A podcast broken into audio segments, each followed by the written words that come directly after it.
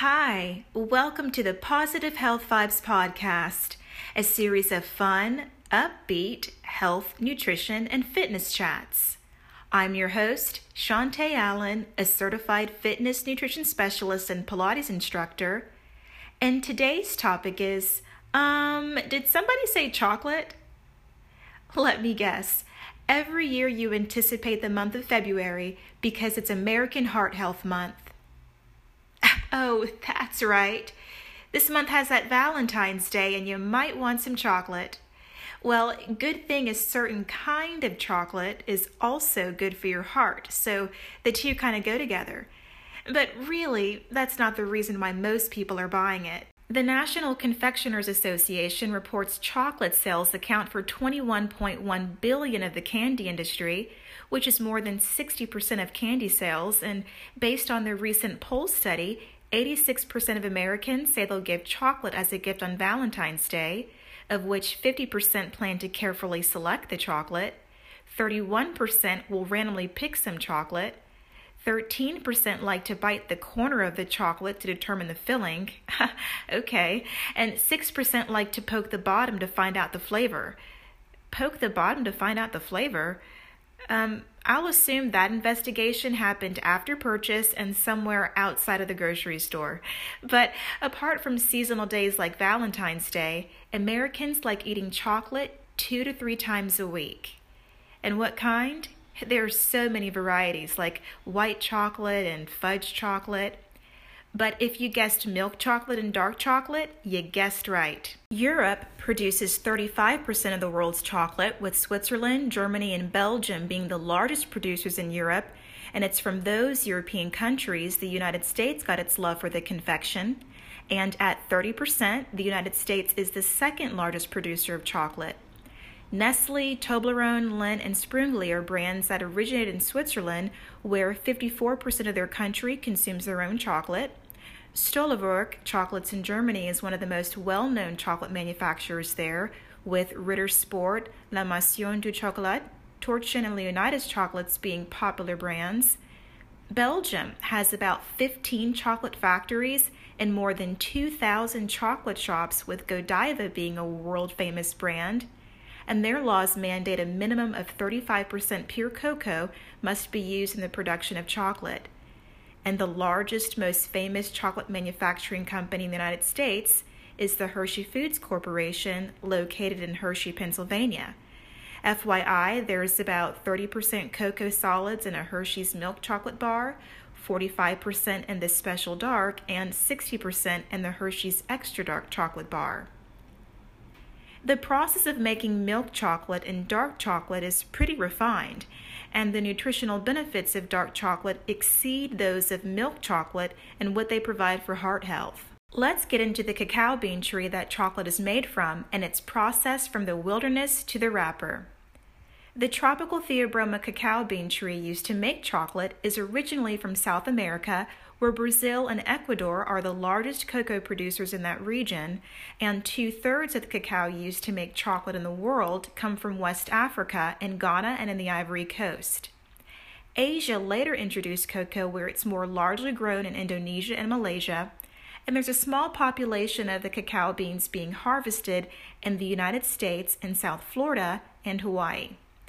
But the fun fact is we got the word chocolate from the Mayans and Aztecs of a little Nahuatl village of Mexico in Central America, as the word in English was translated from the classical Nahuatl word chocolatl, which means bitter water.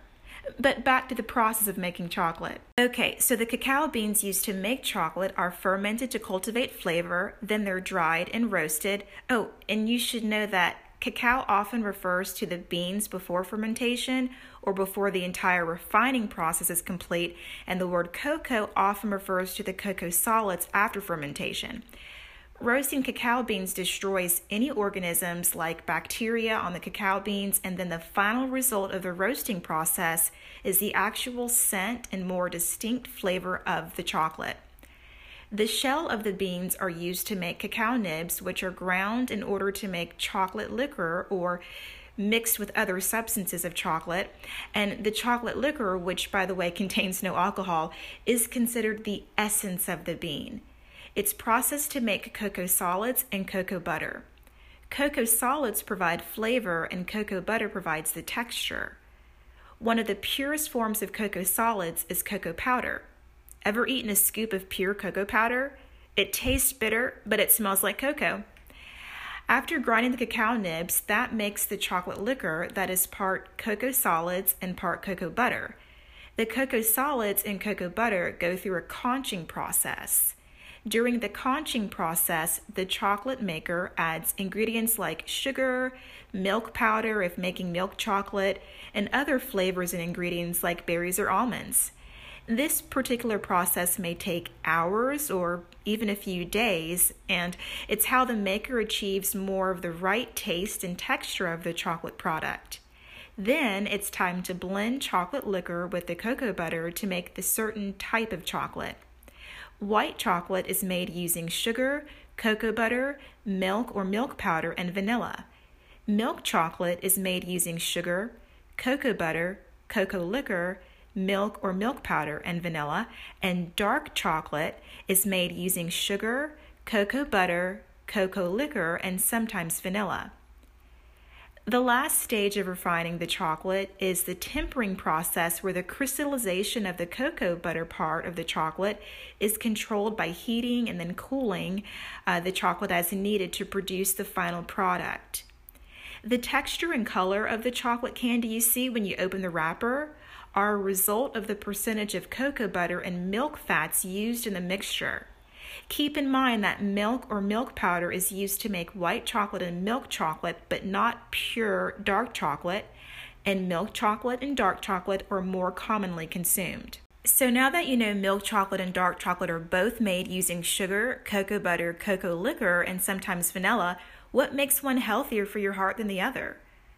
Well, as earlier explained, after the roasting process, the shell of the beans that make the cacao nibs are ground and mixed with substances that make chocolate liquor, and the chocolate liquor is processed to make cocoa solids and cocoa butter. Well, the process of making dark chocolate is less refined than milk chocolate. So, dark chocolate naturally contains 50 to 90% cocoa solids, and milk chocolate contains between 10 to 50% cocoa solids.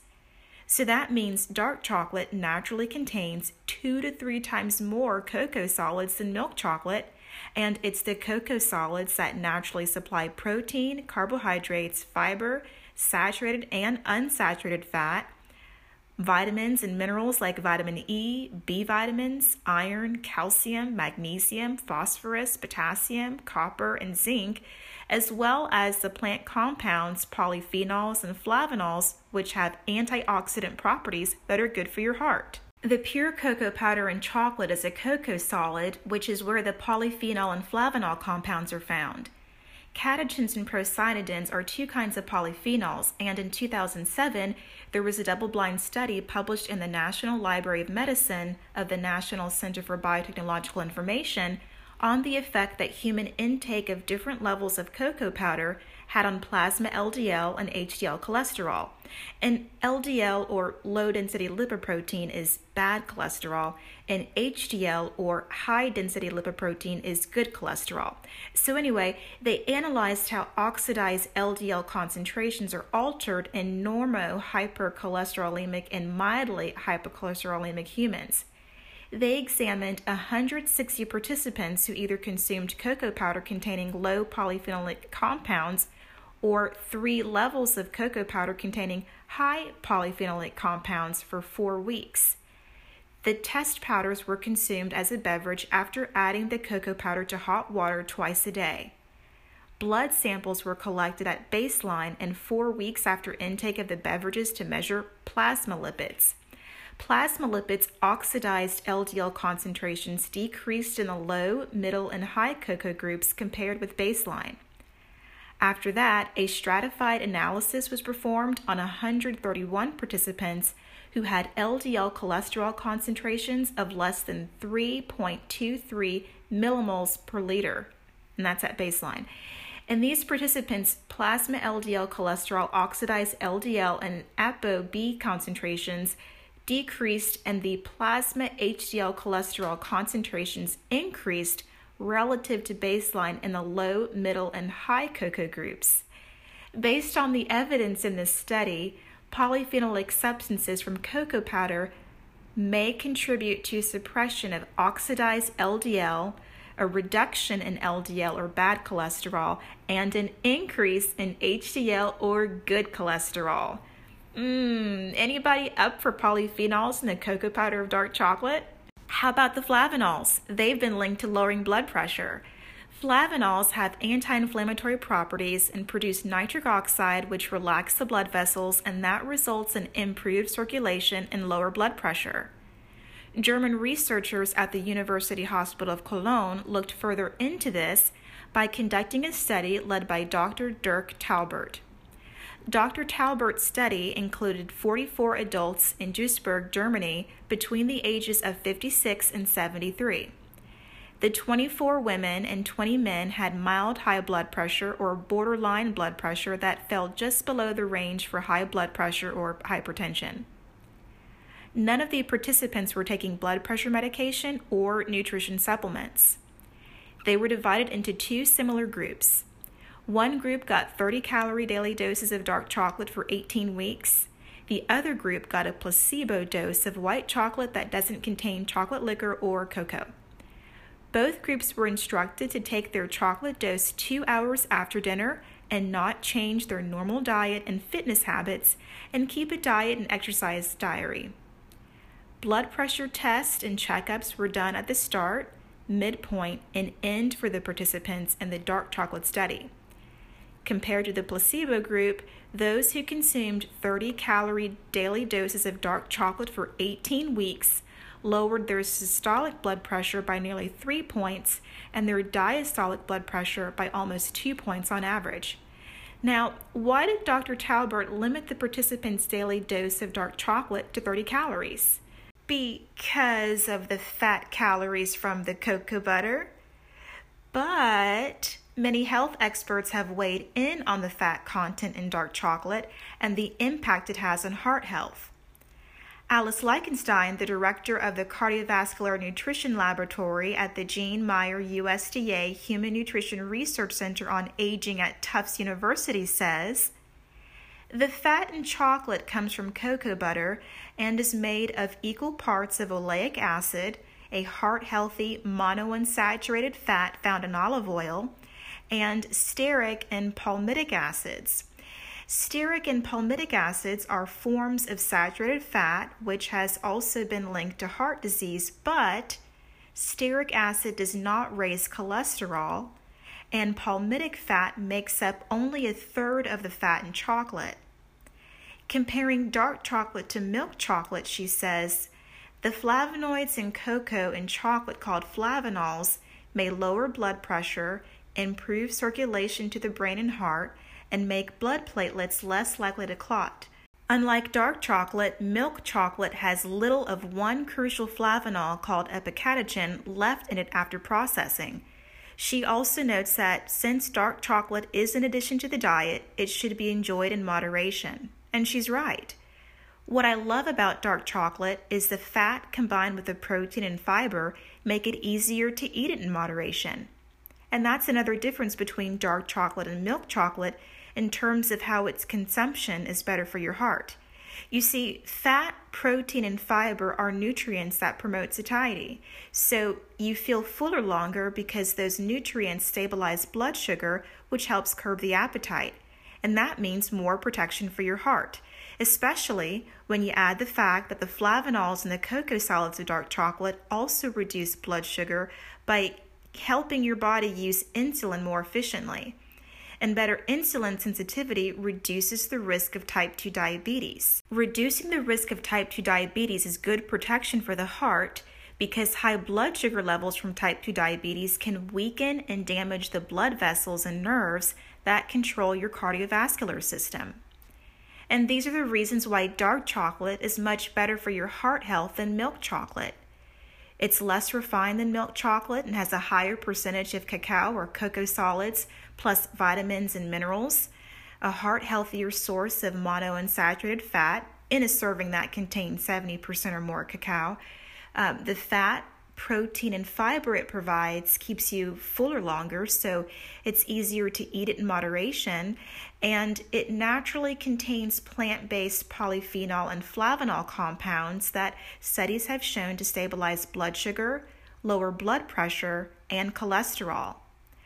Most dark chocolate brand manufacturers do not include the amount of flavanols on the nutrition label, so for this reason, most nutrition health professionals recommend consuming a serving of dark chocolate with 55 to 70% cacao or cocoa solids in moderation.